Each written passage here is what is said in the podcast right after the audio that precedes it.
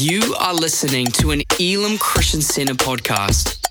We hope that you are inspired, encouraged, and empowered by the message you are about to hear. Wow, so good, eh? Isn't that amazing?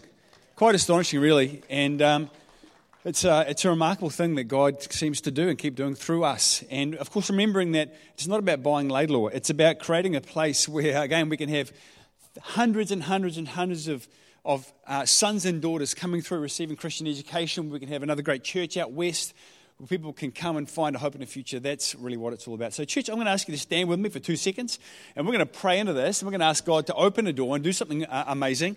Uh, it really does need a miracle at this point, but we are in the miracle business. Amen. Come on. Father, we thank you, Lord, for the fact that you are a God who tells us in, in your word that, God, you open doors that when you open them, no one can close them. God, it certainly feels like we've given us an open door here. God, we pray for your provision. God, we pray for your wisdom. We pray for your leadership as we go forward. Lord, we just do pray, God, that you will, uh, again, God, create an outpost out in, in West Auckland, God, where many, many people can find the gospel, find hope, find salvation, find their life in you. God, we pray you will move in Jesus' name. Amen. Amen. Thanks, team. Why don't you grab a seat? Delighted to be here.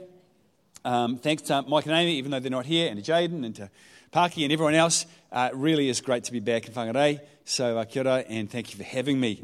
We are in this amazing series called Culture Shift. Who's enjoying the series Culture Shift?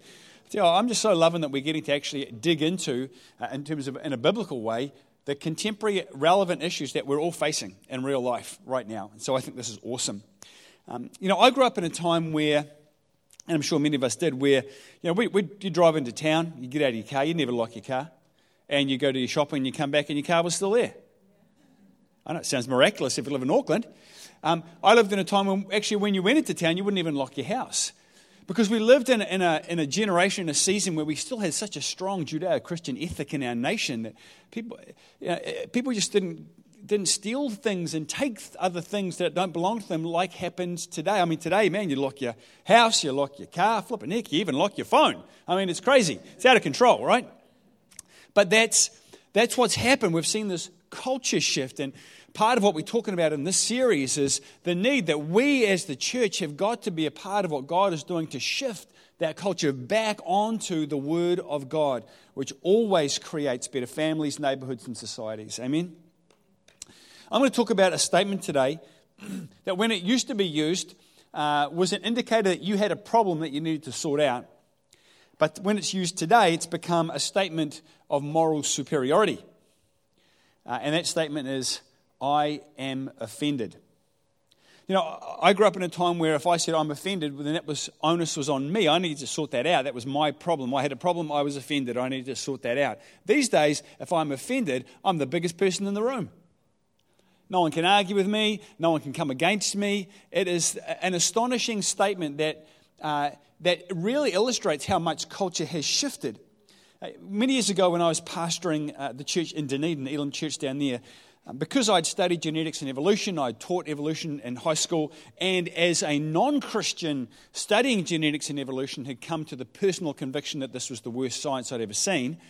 Um, I would often get invited into school, uh, high school Christian groups or um, university Christian groups like the um, Dunedin Medical, um, Medical Schools Christian group to just to, to, to, debate this and talk about these issues. And this particular time I was talking in a high school in Dunedin that I won't name, but the Christian group had invited me. They'd advertised it around the school. Anyone was invited, and there was a particular invitation given out to all of the year 13 or 7th form biology students who, of course, are studying evolution as part of the curriculum.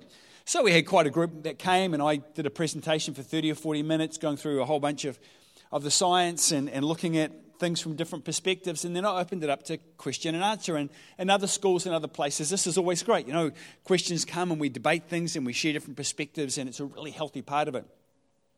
On this particular day, a, young guy put his hand up. He was a year 13 biology student. He was one of the senior students in the school. He put his hand up. I said, Yeah.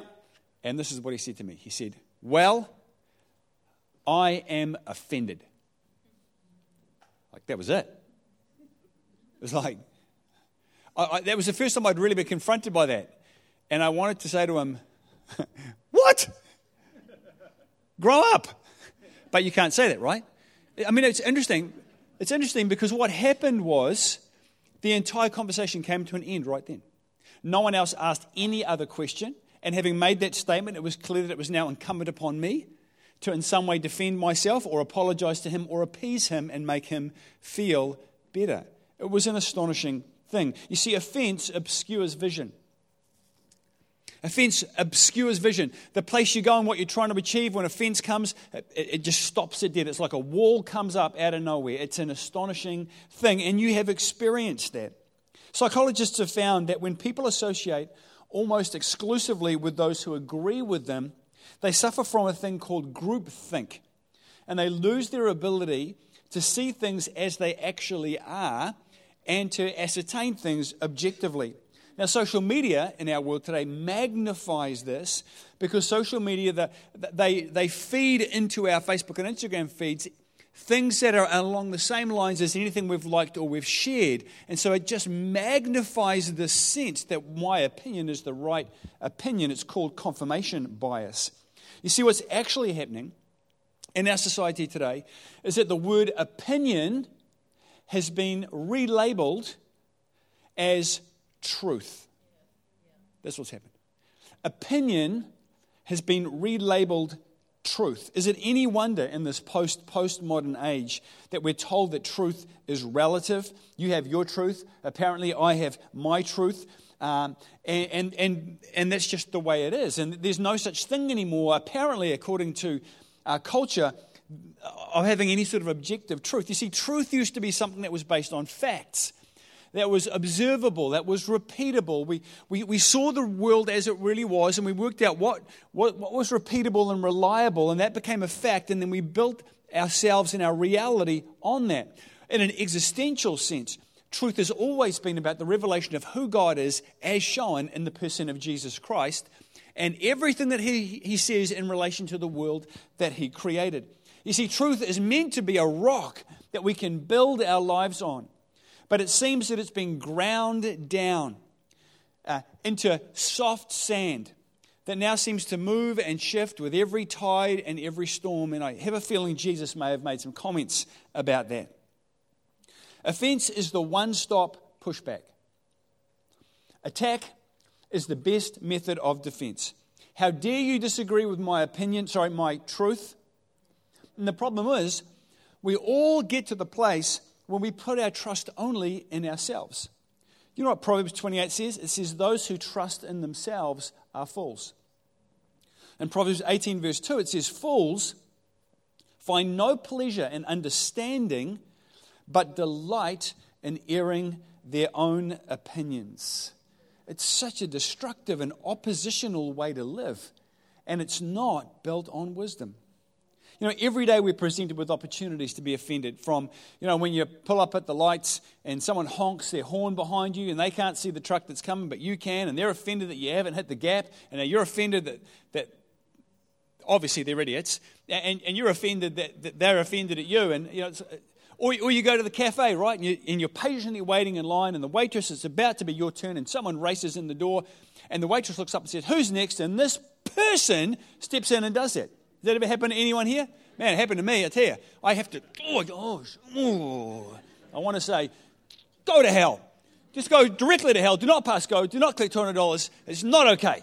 But um, of course, that's why I'm not God. Thank you, Jesus.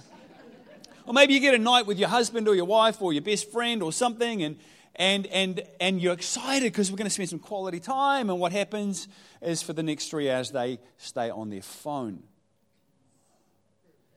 it's kind of ironic. I just realized I did that to my wife the other night. Um, but we do these things, right? And, it's, and, and so offense can come. And that's just one end of the spectrum. There's another whole end to this, right? There's a much darker end where people suffer from things like abuse or abandonment or racism or unfairness or injustice. Things have happened to people here that should never, ever happen to anybody and should not have happened to you. Everyday offense can threaten to trip us up, trap us. I, I know for me, I, have got, I've got kids who are almost adult kids now, kind of late, late teens, early 20s. I'm offended every day. I mean, I remember, I remember Nigel Latta, I think it was, who said, you know, aliens come at about 13, uh, kids at 13 and 14, they suck out their brains. And then you have your children for the next uh, you know, seven or eight years with no brains. Uh, but, but good news is the aliens do come back at about 22 or 23 and put their brains back in their heads. And I am waiting. but in the midst of my astonishing ability to get offended, I've realized something. I've realized that being offended never once solved an issue. Being offended never once solved an issue. And you think about our national political situation and all sorts of stuff that's going on, and you apply that. And we live in a culture of offense where offense is the norm, but I'm telling you, offense never solved an issue. Because what it does is, offense actually gets our focus off the issues and onto the emotion. And once we're stuck on the emotion, we're going absolutely nowhere. So we need to see today what I'm offended is really all about. You know, the English dictionary is a little helpful. Uh, it, it defines offended as irritated, angry, or annoyed, which kind of gives us the emotions, but we need to go deeper than that. And luckily, the Bible is so helpful for us. Offended in the Bible is the Greek word scandalizo. Thayer's Greek dictionary defines this as to stumble or trip or fall, or to begin to distrust and desert one whom one ought to trust and obay, or to be trapped or tangled. Now, this is helpful for us. It, mean, it means that I'm offended, means I've stumbled, I'm distrusting, and I'm stuck here now. You see, saying I'm offended isn't actually the power card our society likes to think it is. It's actually an admission of failure. It's actually an admission that I don't know where to go from here and I don't know how to move forward and I am stuck. Let, us for a moment apply that to a, a, story in the Bible. You know the story in, in Mark chapter 13 where Jesus arrives at his hometown and it says there that the people get offended at him and he can't do any miracles. I mean, it's interesting, right? When you read it, it says that they saw Jesus, they saw the astonishing gifting on his life and his ability and the supernatural thing going on. But then they remembered it was just Jesus and his mum lives here and his sisters and brothers live here. And who the heck does he think he is? And there's a sense of, of unfairness in that, right? How come he's got all this? How come he's so good? And it says they got offended, and then it says, and Jesus could not do many miracles there because of their lack of faith. What a tragic waste. What a tragic waste. You see, this is what Matthew says that offense does. Offense actually hinders God's miraculous working power. so think about that for a moment in terms of you, your family, your workplace, the people that you love that you're trying to reach. I mean, how, how easily do we get offended sometimes, and yet offense hinders the work of the Spirit of God in our lives. No wonder Paul says in Romans 14 that we should make every effort to avoid offending people if we can. He also says in 2 Corinthians how much it distresses him when he sees Christians who are offended. And why? At least in part because he knows God is, is greatly restricted in what the Spirit of God can do through us when we're offended. Matthew 24, Jesus himself says that in the last days many will be offended. Welcome to 2021. We need a culture shift. So, what do we do with offense? I want to take us briefly to a Bible, to the Bible, to a, a situation where there's lots of offense happening. People are protesting, things are happening that are just wrong, destructive. Even a man is wrongly convicted, which is Jesus. Nobody cares. God's laws are being broken. God's people are being misled and deceived and used. God's people in authority are doing nothing. God Himself is being accused and rejected. And we can see some responses in this that I think are instructive for us today. It's the morning of Jesus' crucifixion, and Jesus has been brought before Pilate. Let me read this to you Mark 15. The crowd came up and began to ask Pilate to do for them as was his custom, which was to release a prisoner at Passover. Pilate answered them, Do you want me to release the king of the Jews for you? For he knew it was because of envy that the chief priests had handed him over. but the chief priests, listen to this, stirred up the crowd. Stirred up the crowd so that he would release Barabbas to them instead. Pilate asked them again, Then what do you want me to do with the one they call King of the Jews? And again they shouted, Crucify him. Pilate said to them, Why? What has he done wrong? But they shouted all the more, Crucify him. wanting to satisfy the crowd, Pilate released Barabbas to them, and after having Jesus flogged, he handed him over to be crucified. Interesting. Two interesting responses, right? Two different people. One stirred up the crowd when offense came, whipped it into a frenzy, set it on fire, pushed it to the extreme. The other, another leader tried to pacify, satisfy the crowd, calm everybody down, take a middle ground, appease them. Both of these are astonishingly unhelpful ways to deal with offense. Because what's happened is we've stopped dealing with the issue and instead we've focused on dealing with the offense. Let me read a little bit more to you, going back a chapter. The high priest stood up before them and asked Jesus, Are you not going to answer? what is this testimony that these men are bringing against you? But Jesus remained silent and gave no answer. Again, the high priest asked him, Are you the Messiah, the Son of the Blessed One? I am, said Jesus. And you, you will see the Son of Man sitting at the right hand of the Mighty One and coming on the clouds of heaven, speaking about his second coming. Now, Jesus' response and his lack of response is fascinating, right? The crowd was offended. But who knows that Jesus had more right to be offended here than anybody else? I mean, we've got to remember who this crowd were. They were Jews. These are, these are God's people. And remember who Jesus is, like he's God in the flesh. These people were the ones that he, Jesus, that God had brought out of Egypt, done many miracles, destroyed the Egyptian army. God, Jesus, as God, He was the one who brought the Jews out into the promised land, sustained them, brought them into a place of milk and honey, defeated enemies before them, gave them kings, provided everything that they needed, despite the fact that they continually turned their backs on Him. Now, despite that, despite His love, now they are actually trying to kill God.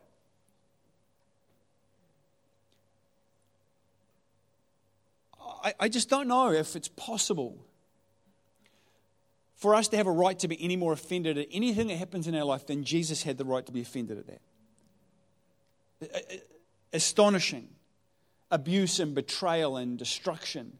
Not only that, Pilate, a man who's in a place of God given authority because he's called to be the judge in this position, and instead, instead of doing what he should have done and setting Jesus free because it says twice that he knew that Jesus was innocent, instead of that, to, for political expediency, to calm things down.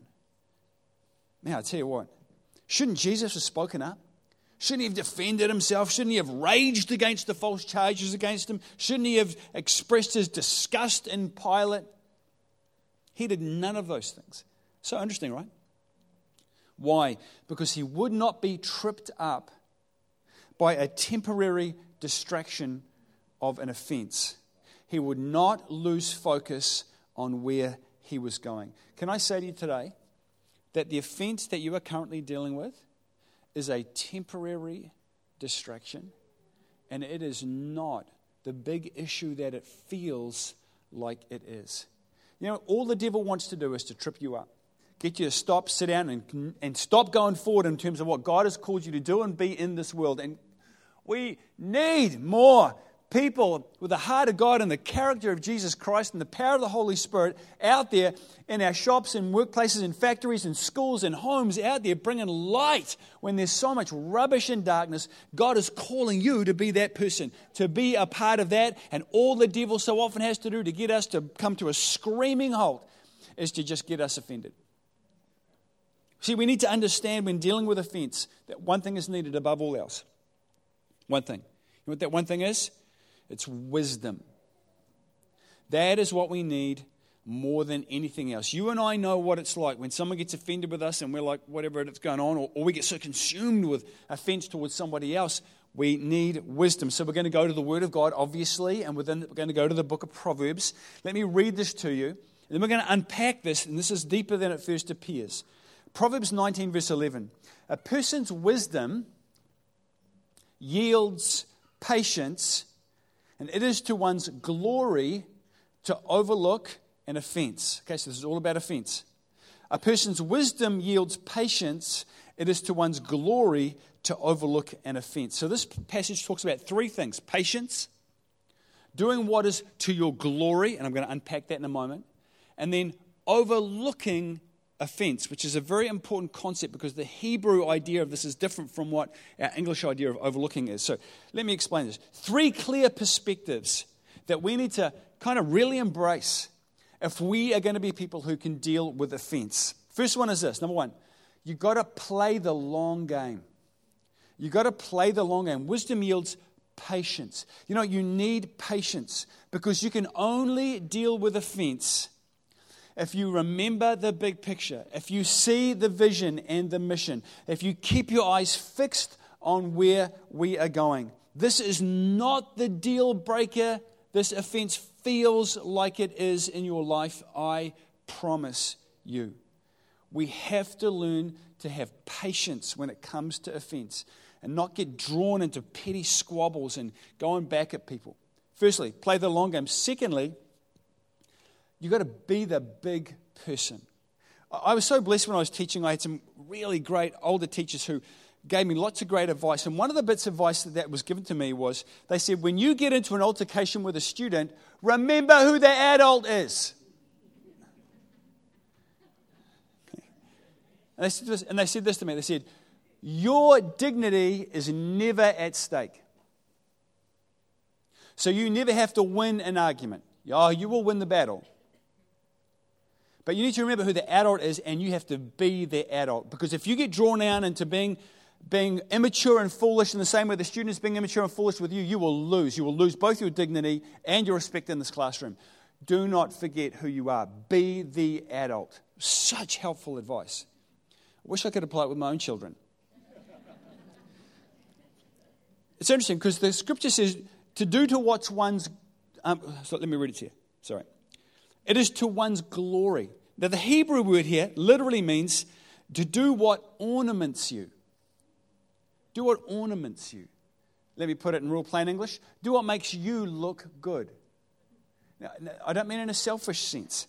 It, it, what it's saying is be the big person, step into dignity and grace and honor and courtesy. Be that person when offense comes. You need to play the long game, you need to see the big picture, and you need to handle yourself as an adult. You need to be the big person. Does that make sense? And then, thirdly, number three, listen to this one get over it literally. Now, uh, don't laugh. Let me explain this to you. In Gesenius' Hebrew lexicon, it gives the literal meaning for the Hebrew word that we translate as overlook. And this is what it means literally it means to cross over as you would step over a stream to cross over as you would step over a stream. Isn't that interesting? Step over this. It is to your glory. It ornaments you when you step over that offense. You cross over that as if you're crossing over a stream. Don't fall in, you don't get tripped up, you don't get trapped by this temporary distraction. You walk over it, you jump over it, you walk through it, you just get on the other side of it, and you keep moving forward. So, what does that mean? Does that mean we just need to let offences go and pretend that they never happened? Well, well yes and no. Uh, let me illustrate. Uh, started last year, my wife and I, Lizzie and I, we ran the Motatapu Mountain Marathon down in, in Wanaka, in Queenstown. It's, you know, 42 kilometres up and over a mountain range, and there are 11 river or stream crossings in it. And I tell you, coming from up this end of the country, you hit that first river crossing, wow, so cold, like the water's coming straight off the snow. It is literally so cold, it gives you an ice cream headache, and it's just your legs in it. It was, uh, it was astonishing. Not only that, uh, and that was important later on in the race, right? Because when you get to the, to the later river crossings and you've got fatigued legs, you just get into that water and your muscles just go straight into cramp. The second thing that was interesting was that actually there was lots of really slippery stuff in that river. So we went through that very first river crossing, crossing note to self go fast through these because that is really cold. And secondly, be careful with where you put your feet, right? So, what that means is that we learned the lessons from every stream we crossed over and took it to every other stream that we crossed. Likewise, in dealing with offended people and with offense, we must learn the lessons from every offense we cross over and take those lessons to every other offense that we are going to cross over. We need to take note about people who maybe we need to manage. We need to take note of behavior that we need to address or eradicate or change. We need to be aware of issues that we need to watch out for. These are important. But the point is, we keep going. The devil just wants you to stop. God wants you to keep your vision clear and realize that offenses are put in our path to cause us to trip. They become a trap for us. And God is just wanting us to get over them and move on because there is so much more at stake that He is calling us into. Amen? And it's interesting, right? We see this is exactly what Jesus did. Jesus didn't get offended despite the fact that he had more than every reason to be truly offended because he knew that actually he wasn't going to change this crowd anyway, and he wasn't going to change Pilate anyway. And, and this wasn't the point. This was just something he needed to cross over because he had to go to the cross and he had to go to the resurrection and he had to take his place in all authority and all power. Amen?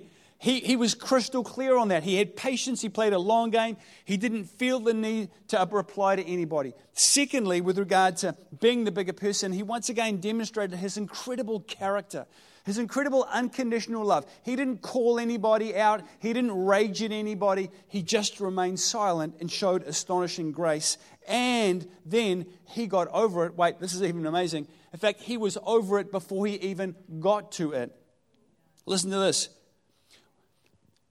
He's at a place of potentially being offended, and where's his focus? Is it on what's about to trip him up? Is it about the offense of what is going on? The scripture tells us what his focus is. The one thing he says to Pilate is, You will see the Son of Man sitting at the right hand of the Mighty One and coming on the clouds of heaven. He is already not here. He's not even at the cross. He's not even at the resurrection. He's already way down there, sitting at the right hand of God in all power and authority. He's already seeing the second coming when he returns to make everything right. He's already at that place where every knee will bow and every tongue will confess that he is Lord. He is already there. And he will not be tripped up by any offense. Can I say to you, God has the same for you. You're his answer in this world. You're his answer in this city. He wants you to be out there. He wants you to be shining that light that you have. He wants you to be that person who is making a difference in other people's lives around you. That's what he wants for you. And we've got to make some decisions. Are we going to be tripped up by the offenses that come, or are we going for that? Because offenses will come, Jesus said. They will come, and we have to find a way through it. You know, this idea of Jesus' focus, Hebrews, the writer of Hebrews, notes it as well. Listen to this Hebrews 12. Let us run with perseverance the race marked out for us, fixing our eyes on Jesus, the pioneer and perfecter of our faith, faith not as our face, our faith. For the joy set before him, he endured the cross. He wasn't, he wasn't seeing the cross. He wasn't seeing the offense of the cross. He wasn't seeing what what, what they were going to do to him when they beat him and put a crown of. He wasn't looking at any of that. For the joy set before him, he went through that. For the joy set before him, he went through that. And I tell you, offense is going to come, but for the joy set before us, we've got to go through it. And when people things get difficult for the joy set before us, we're going to keep going through that. And when things come to hurt us, despite that, for the joy set before us, we are going to keep going. Amen. We'll get the team up now as we kind of bring this into a landing. But I now need to take all this and I now, need to bring it to each of us. We've got to bring this home to us now. So let me ask you a question Are you feeling offended? Some of you might be just offended by me. But you, you know what I mean. Are you carrying offense? in your own life from something that someone said or something that someone did. And, and, maybe they didn't even do it to you, maybe they did it to someone that you love. But I tell you, if you are offended, then somewhere in some way you got stuck. You've got trapped. We've got to find a way to shift our focus off the offense We've got to get our focus back on the future, back on the mission, back on the men and women we're called to be and the difference that we are called to make. Can I say to you today, If you're carrying offense, please don't let it keep you trapped in this heart place, head place, spiritual place any longer. We've got to play the long game. We've got to remind ourselves to be the hero, to be the big person, to be the adult. And we've got to find a way to step over that stream, get past it, and keep it going. You know, when I, as I was praying into this message, I really felt that there are people here today who, somewhere, sometime, as they were on their life's journey, they stumbled over a stumbling block. They got tripped up by something that became an offense and they never got over it.